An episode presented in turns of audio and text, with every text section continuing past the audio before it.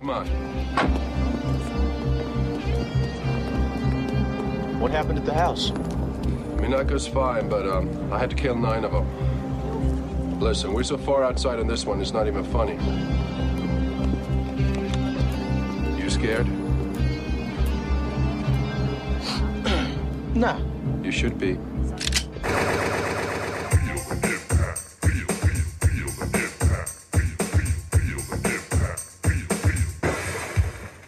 All right, welcome to Double Impact, the podcast where we double back on the movies that impacted us growing up as 90s kids and decide whether they hold up or are best left in the past.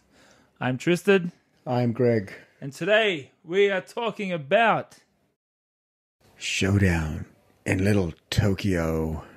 the blockbuster breakout hit of 1991. Or so they thought. So I thought, So I thought. It seemed more culturally significant than that, right? Budget of 8 mil, gross of 2.3 mil. that's that sounds bad. Yeah, it's not a it's not the ROI you shoot for in this kind of situation.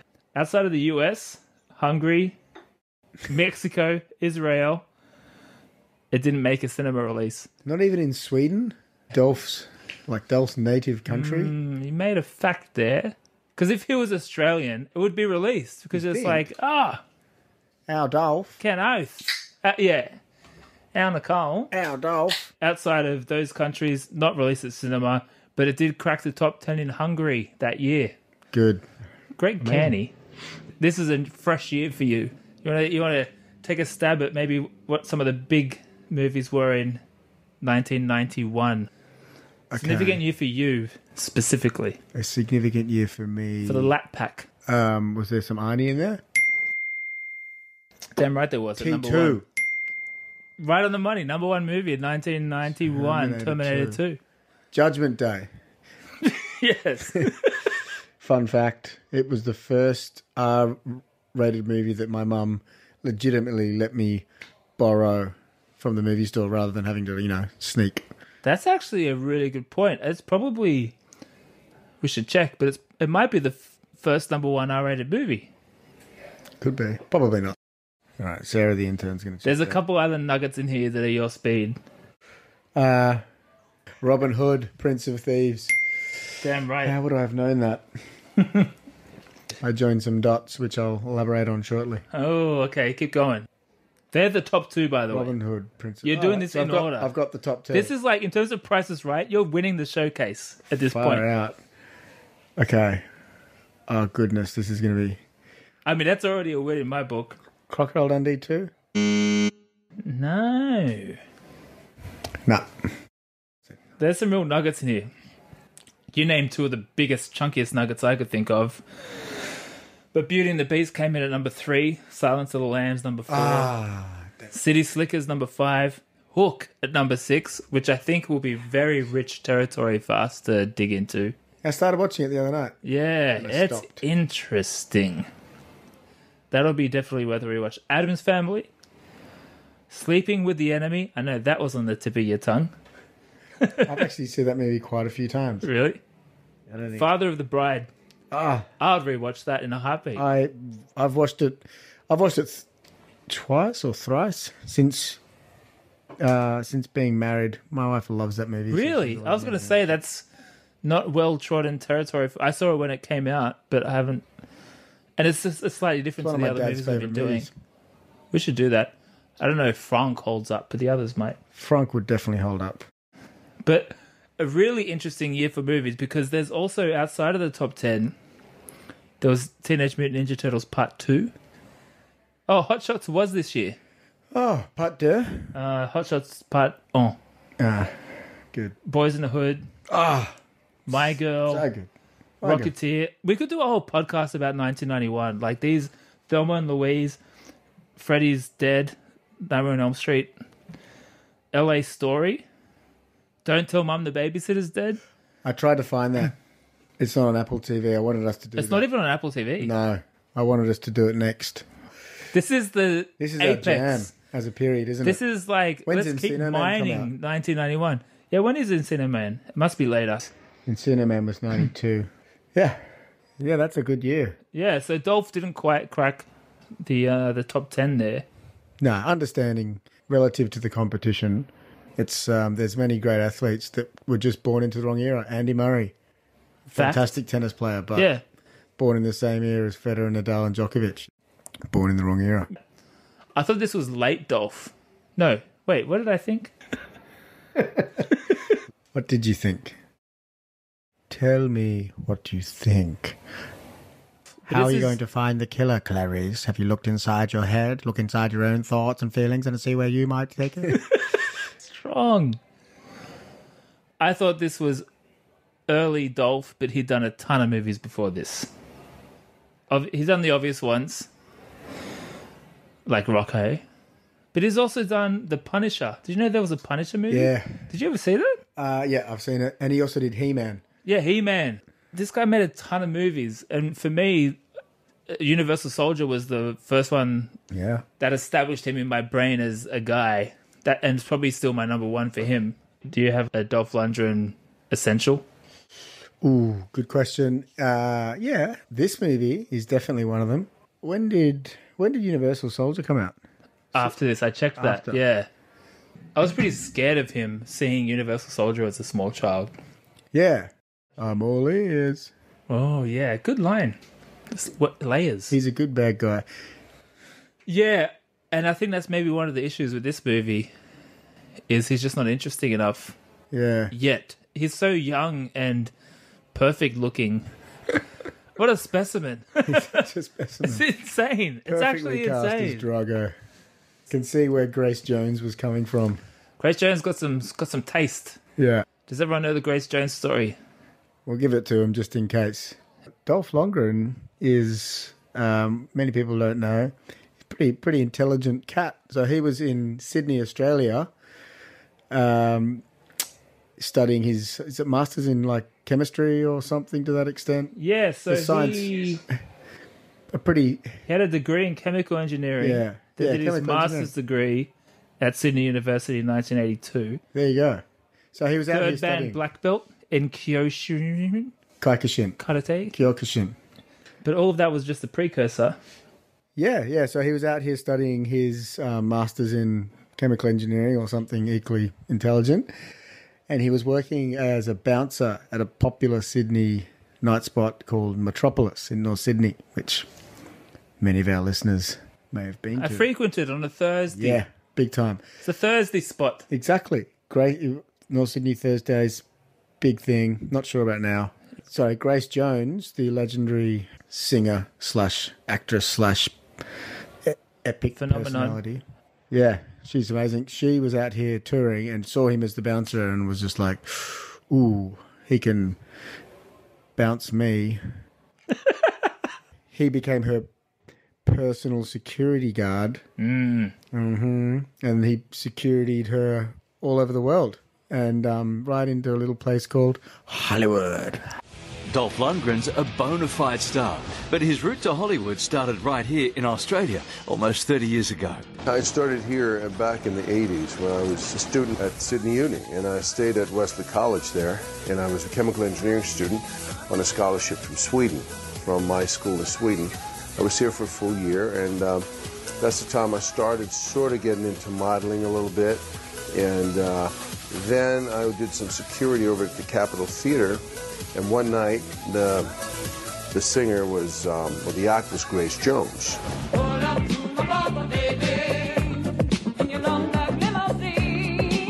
she kind of caught my eye or vice versa and um, and uh, well we went out that night and then we kind of i missed lessons next day i remember that anyway and then uh, uh, we had an affair we were together for four years and um, she was the one who brought me to new york and in new york i met andy warhol and a bunch of guys and got into acting and then that brought me to hollywood But this guy, man, like so many people, you think of this movie, you think of Universal Soldier, and you just think of C grade lap Yeah. pack crew. Yeah. I'll explain lap pack in a second. We'll see Yeah. if we'll make it a thing. But man, Yeah, like you just you assume chemical he's- engineer. I think he's in Mensa as well. I heard Yeah, mate. hanging he was, out with Andy Warhol. he was so he was on a scholarship studying chemical engineering at Sydney Uni. So Sydney Uni is a pretty serious uni to I go didn't to. make it in there. I did not all. Club oh, back, I did. Uh, baby. I did for arts. Ah. Um, I lasted four weeks, but that's another story. the so he's come out here on a scholarship, chemical engineering at Sydney Uni, and then bouncing at the Capitol Theatre, not not Metropolis apparently. And then a musical superstar sees him and thinks has the hots for him and takes him on this whirlwind adventure to meet and Andy Warhol becomes a model, he becomes an actor. Like that's a pretty incredible It's a story. Cinderella story, man. It's almost like I, this sounds negative, but I don't mean it that way. But it's like a Forrest Gump story in terms of just weaving through the cultural history of just so many significant events. Yeah. It doesn't happen. Like, what a legend. And how is he smart when he looks like that? yeah, yeah. Like, what's the weak point here? Yeah. What What are we missing? Maybe he has a curled toe. I mean, he's not a. We'll get into his acting ability soon, but ultimately, killing it, Oh man, killing it. I'm Underappreciated. crushing hard. We are fans, unapologetic He fans of seems Dolph so Lundgren. nice. Maybe this isn't his best picture, but fuck, he's a great man. Yeah. What about your memory of seeing this film for the first time? Do you i- is it a specific moment? Not super specific, but I remember my brother procured it Hmm. on VHS. It was pretty hard to come by, but Yeah. like we knew it was out there. Yeah, We knew that this movie. it's one of those existed. names you would you knew it. And I probably would have been. It realistically would have been probably '93 or something. When I, I probably would have been about year six Yeah, when I saw it, and um, and it was a different version to what we watched because I can't find. This is a cut version. We'll talk a bit more Yeah. about that later, but.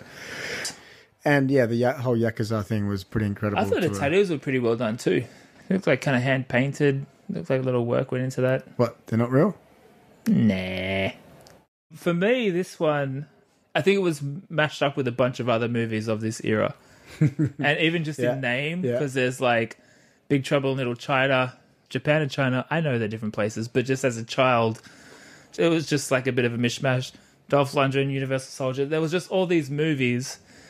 Should we talk about the Lap Pack? Yeah. The Lap Pack, uh, we're, we're donning this name here on this podcast, original source right now. Right now. You got your Rat Pack. Uh huh.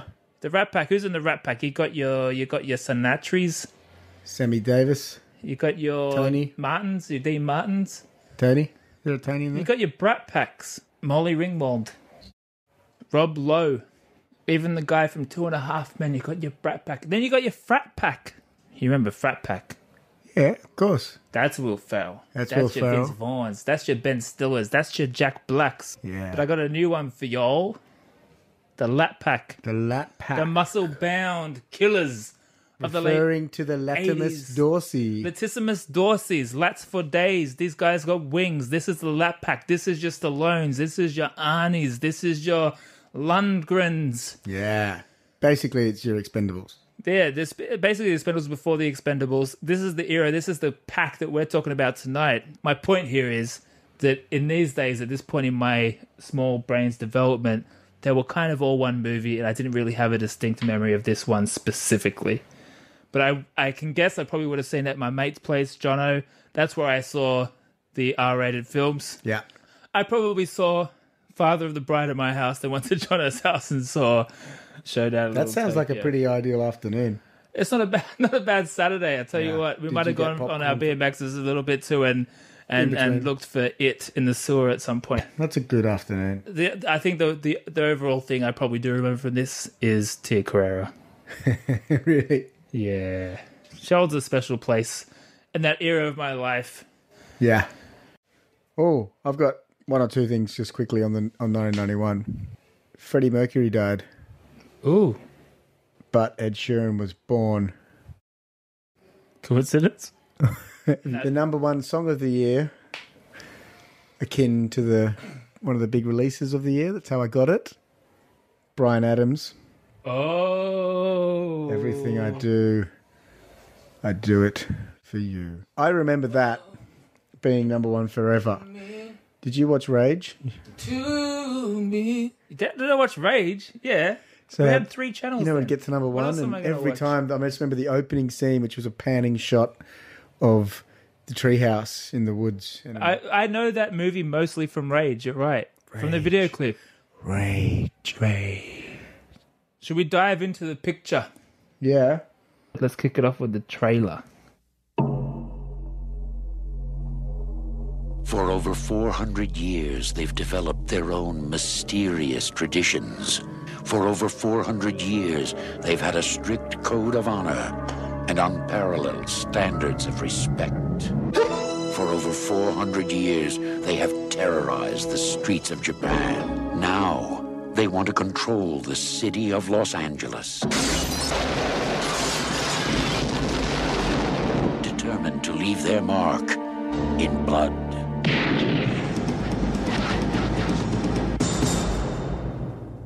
Dolph Lundgren and Brandon Lee are ready for a showdown in Little Tokyo. They're two LA cops who are hungry for a little takeout. Dolph Lundgren, Brandon Lee. Showdown in Little Tokyo. What a trailer. What a racist fucking trailer. we'll get into more of that a little later, but first, Greg, I want to hear your initial thoughts. Don't let my sentiment around the trailer uh, lead the witness there, but just came for. How, how did you feel rewatching this as grown Greg? I was excited. Turned it on, sitting there with Carol, and I was just feeling good about watching this movie just because it's, man, it's light entertainment. It's so light, even with all the hecticness. Yeah, It's a light, it's a light viewing, and it just keeps you going. Like it's old school action movie f- yeah, and I represents the think era well. the cheesiness is light. It just doesn't. I mean, there's not a lot you can do in an hour and 17 minutes. Yeah, to your point before about this elusive longer version, Yeah. it was edited and re-edited and. Edited Could you and actually? Could you edited. tell when you watched it? Did you feel? Because there's certainly There parts. was one scene I thought maybe could have gone a little, a little longer. Yeah. yep. So me and my wife both noticed this uh, when when Tia Carrera finally gave in to her one-dimensional desires to uh, finally consummate her eight-second relationship with uh, Dolph Lundgren with eight seconds of sex, not a montage. Literally rolls on top of him and rolls off. Eight seconds later, he has a little giggle. Yeah. That was odd. Yeah. But more broadly speaking, my thoughts Dolph, what a specimen. I like the aesthetic of the film.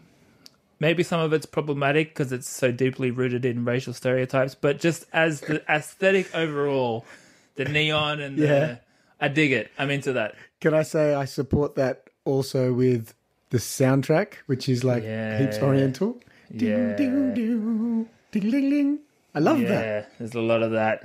Did you ever see Kong Fury on Netflix?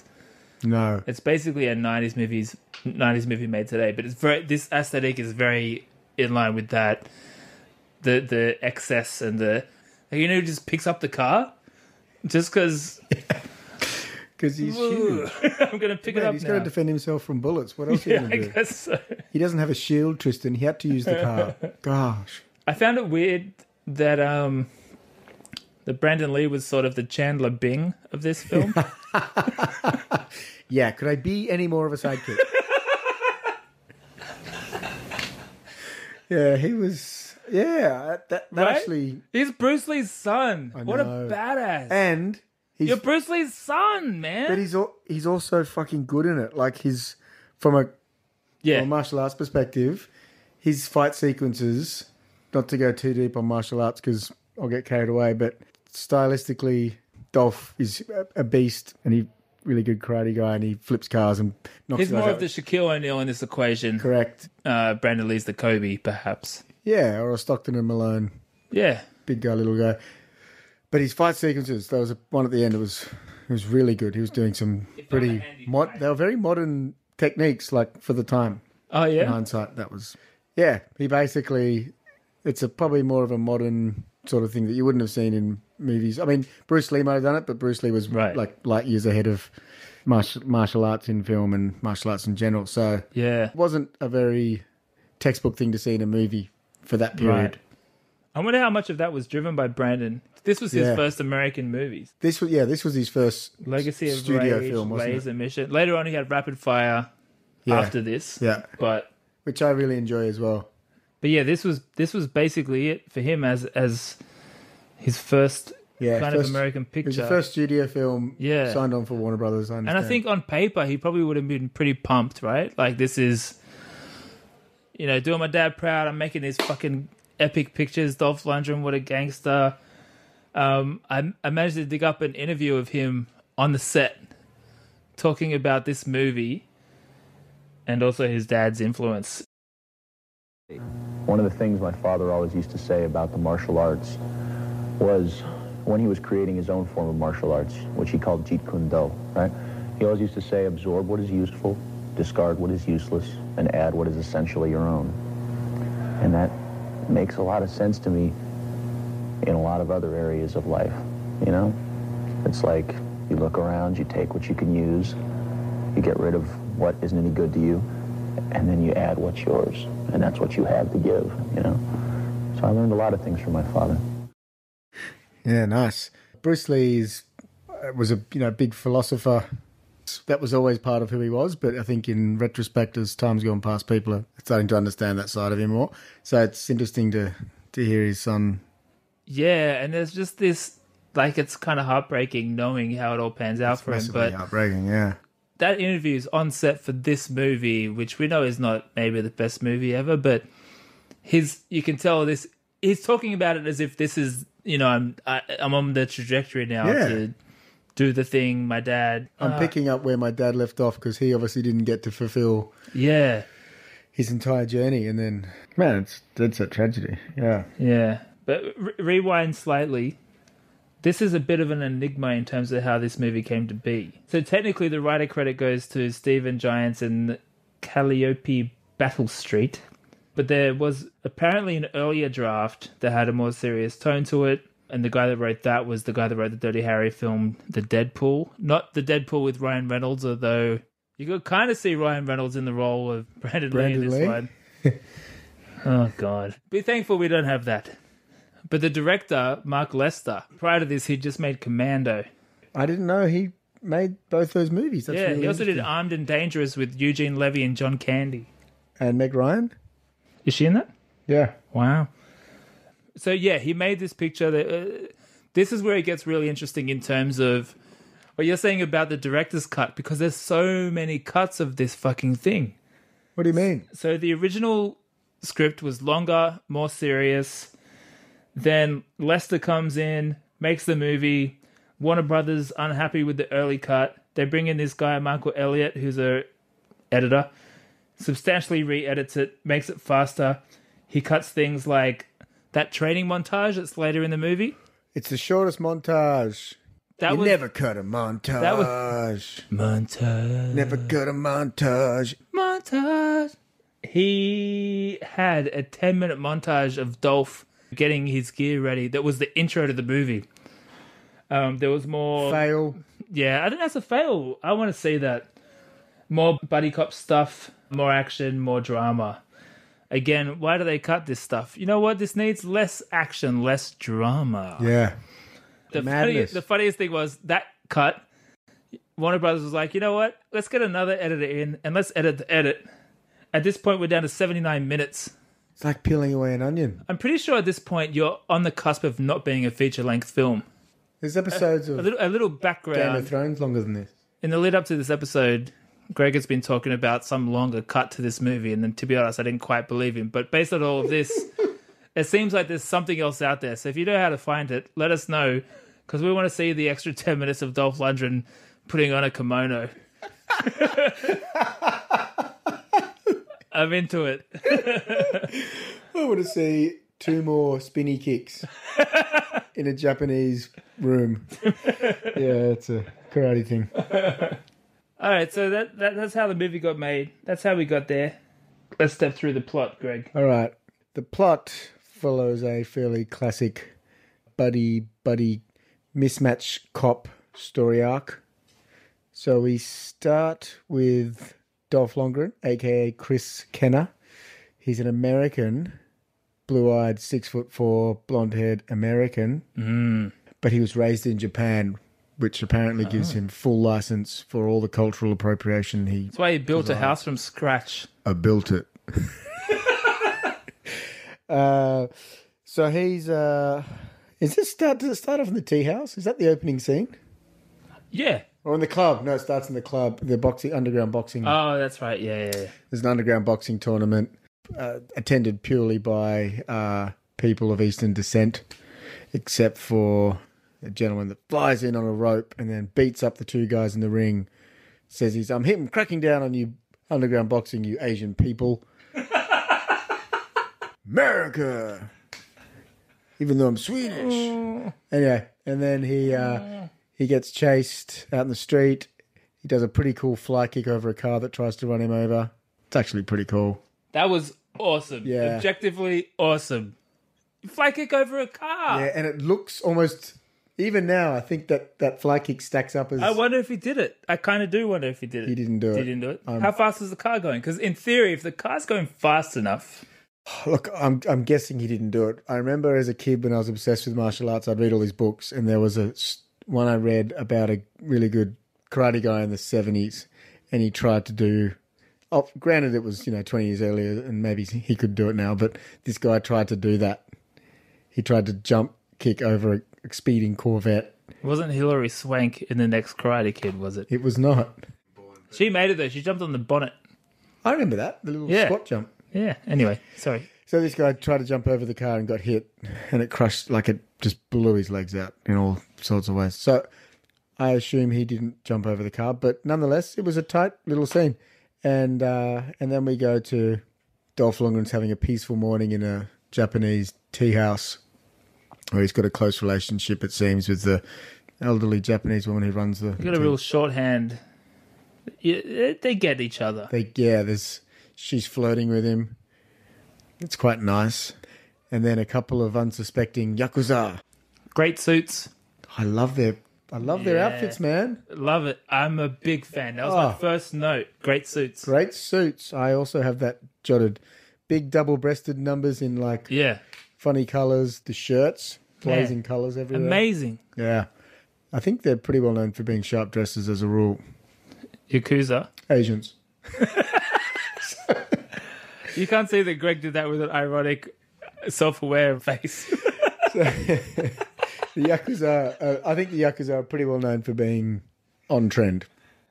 yeah, they're one of the more stylish They're very stylish. of the organized crime syndicates. A lot are though. Is that part of it? Is that what the difference is between just being a street gang and being mafia? Is just you dress better. Well, well, you probably got more money, so buy more expensive shit. There's a lot of there's a lot of adjusting ties when it comes to mafia. Yeah, you got You it. don't see that in street gangs. Well, you get. Yeah, they don't have ties. Uh, Yakuza come in to debt collect, basically. So you know, protect your money. Um, the old racket of asking local. What would you say they're protecting this fine establishment from? What do you mean?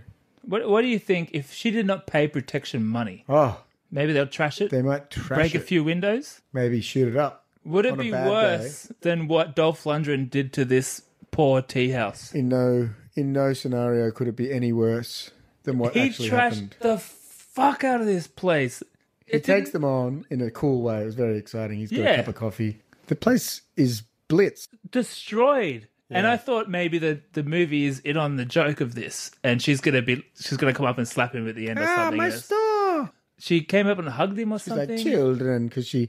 Well, the missing part is that It's gonna cost more than protection money. Brandon Lee comes in at the same time That's right. and they have a little fight and then realize, stop, police. They're both police. I'm your new partner. Womp, womp, wow. womp. Wow.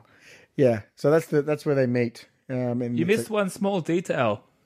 One of these men was the Shredder. like the shredder. Yeah, from Ninja Turtles, the live action film. Oh, I'll have to look at that in a second. To- Toshiro Obata. Ah, yes. Excellent. Good guy. Should I keep going on the plot? Yeah, keep going. Anyway, they end up going to a restaurant together to investigate more. They catch a hostage and they take him and he kills himself in the police studio and he's got Yakuza tattoos. And he rips his shirt, which happens quite a few times in the movie. They rip the shirt.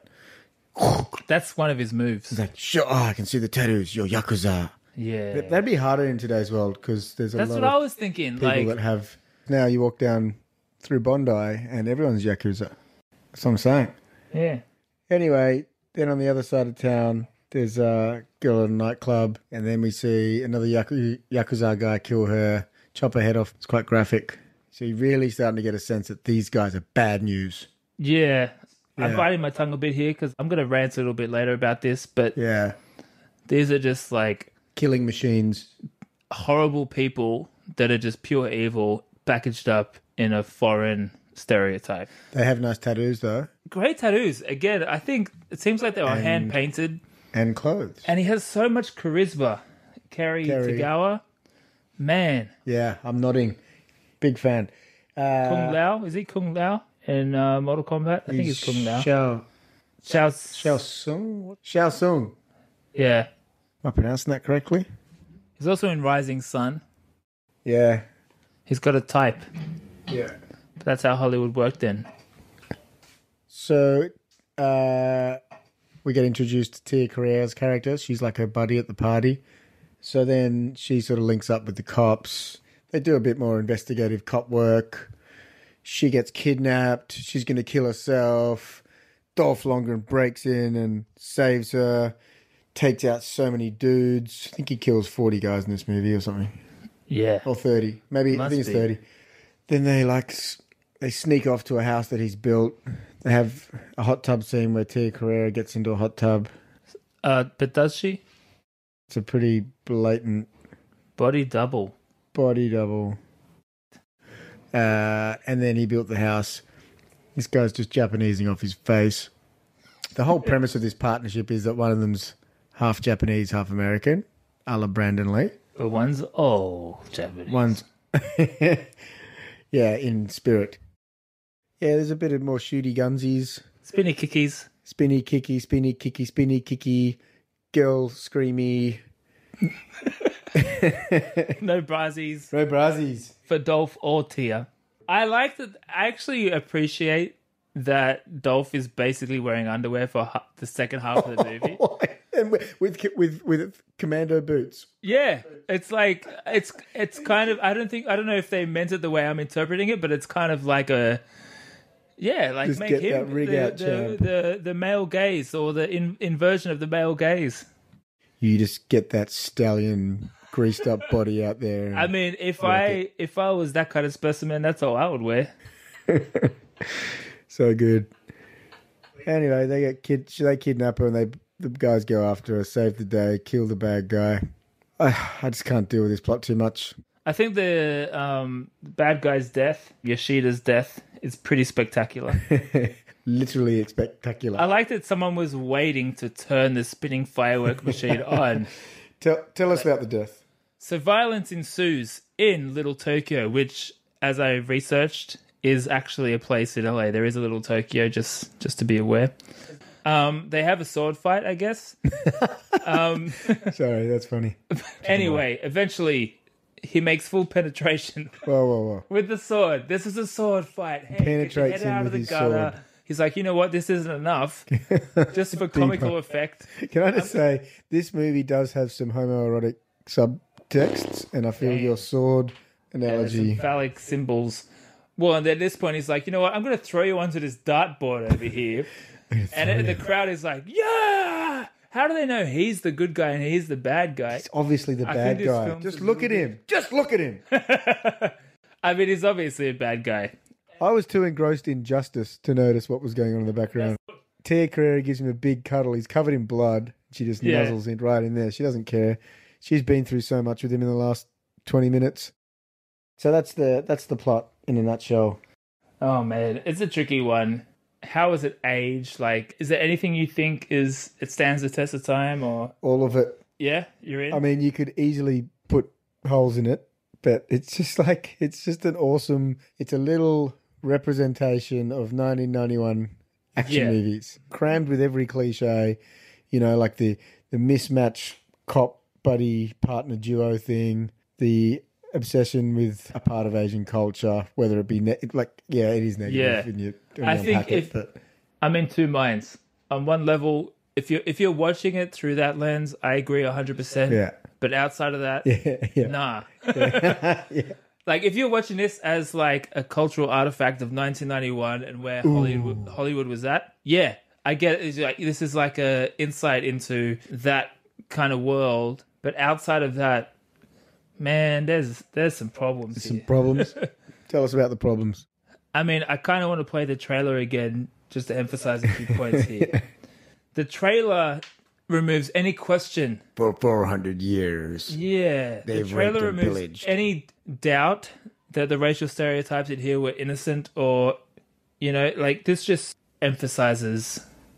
For over 400 years, they've developed their own mysterious traditions. Now, they want to control the city of Los Angeles.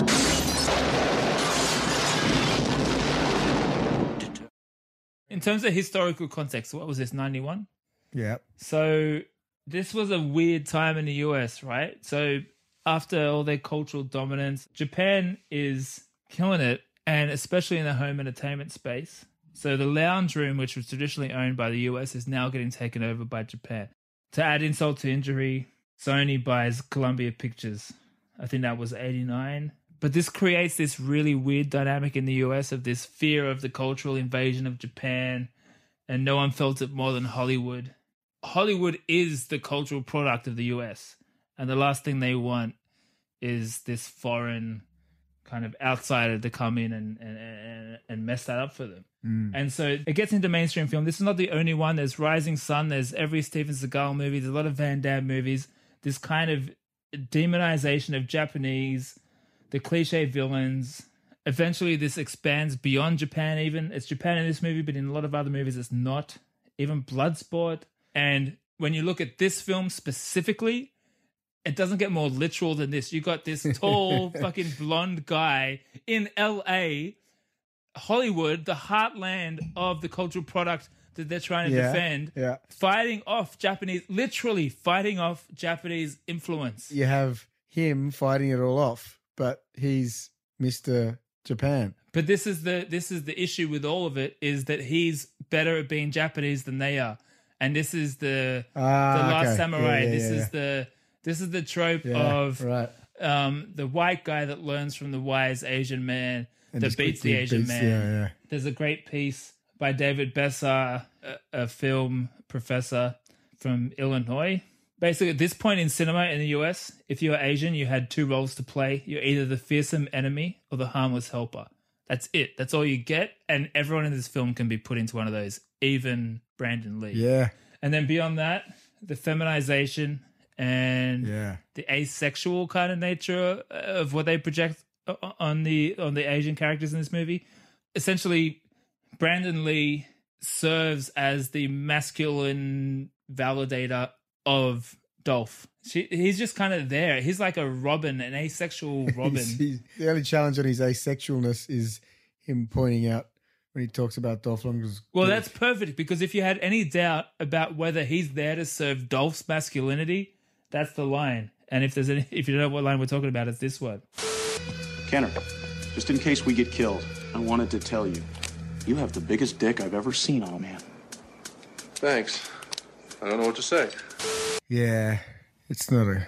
It's not a comfy moment. He's literally validating his phallic masculinity Yeah. in his dialogue. Like, yeah. "Ah." Rah, rah, rah. and maybe there's gray areas until you play literally that line.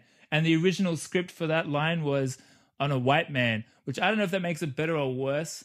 But what I think is kind of beautiful is the man himself in this film talking about this, our man Yoshida, my MVP in this movie. I don't know who, who is it, who's your MVP. Uh, I had him.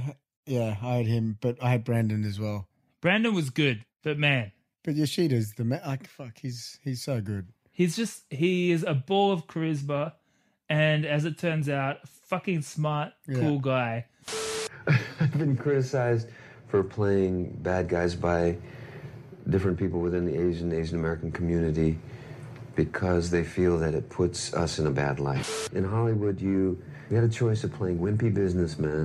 or evil bad guys. And my intention was if I'm going to choose between a wimpy businessman and playing a bad guy, I'm going to play a bad guy because I, I got balls. I got balls. And I want kids to grow up to know the Asian man got balls. I have a purpose. It is to make change. And if it means playing stereotypes at this moment, I'll do it. Kerry Tagawa is not going to end up with a star on Hollywood Boulevard. That's not my goal. My goal is to affect the change of our images. What a legend. eh? That was legitimately one of the coolest things I've heard. I, to think that him, as I know him, has played Yeah. these intentionally chosen these roles, and I'm going to be the biggest badass I can be for the reasons he's just explained. Is He's American as well, by the way. yeah, yeah, yeah. South Carolina or North Carolina, one of the Carolinas. He's as American as apple pie. So it's also just kind of amazing that he's managed to have the career he's had. Well, he's fucking charismatic. On top of Big time. Oh, man. all that, So that interview was late 90s. And the beautiful thing is where he's at now. So he's in Man in the High Castle now. And so he plays a Japanese character on that, which is completely against what he'd been typecast as. So it's kind of a nice resolution to all of this, which makes me extremely happy. And even just seeing him talk, fucking love it. and also, disclosure this interviewer has no idea who he is or Man in the High Castle. like yourself, Carrie Tagawa. Mm-hmm. Tagawa. I didn't want to butcher it because That's you know. okay, and I appreciate that. Yeah, I'd allow you to do I that. can- You're, you know, you're the bad guy and the villain in a lot of movies. Well, I'm playing the nicest, sweetest guy in the show Man in the High Castle for Amazon. Okay, great. So it's nice. Waited my whole career to make the switch from bad guys, and of course, when anybody steps into Hollywood, you want to stick with what works. Mm-hmm. Yes. And I've done that long enough, and now I knew it would come to this where I get old enough where I could play good guys, and uh, I'm excited. This is the second half of my career, so Good for you. Congratulations. So tell me, how was that transition into the bad guy into the good guy? Mm-hmm. yeah, it, it's not difficult for me because I've always kind of had that way in life. I was always looking at it two different ways, and to be bad, you got to be angry, and there were things that were angry in my childhood that I grew up with, growing up. as um, a very singular Japanese family in North Carolina, Louisiana, and Texas. So I learned real quick about certain things, and uh, but as time has gone on, certainly, and gotten older, and children, and hmm, the other part, the nice guy, good, peaceful guy, works. I love that. Do you remember a scene where you ate sushi off of a friend of mine, Shelly Michelle? Shelly, oh, I do remember that scene, and the sushi kept falling apart. I love everything we talked about. I got a little heavy there in terms of uh, representation of you know the Asian community in film, but it's it's kind of beautiful to see him talk about it in the '90s versus now, and he's like, finally, I get to play a nice character. yeah. Fucking great. The only downside to that is that the bit that he said is like maybe it's because I'm old. I said it because I'm old. Right, so maybe that's falling So into you- another cliche. That's of kind of the a cliche wise- as well. You what's can the go wise- into wise, but still fragile. I don't know. Yeah. Maybe I'm being a dick now, but No, but at least know at what I least mean? there's more room to do something. Like he seems he seems he even the way he talks seems like satisfied in a way. Like oh man, but yeah. that that first clip was mind blowing. The irony, though, of her talking about him in the context of eating sushi off her friend, because I looked into this, the old Bechdel test. Oh, hilarious. So, Well, yeah, Angel and yeah. what's Tia This- Carrera's character's name? I don't remember it. I was hoping you knew. No, I haven't, actually.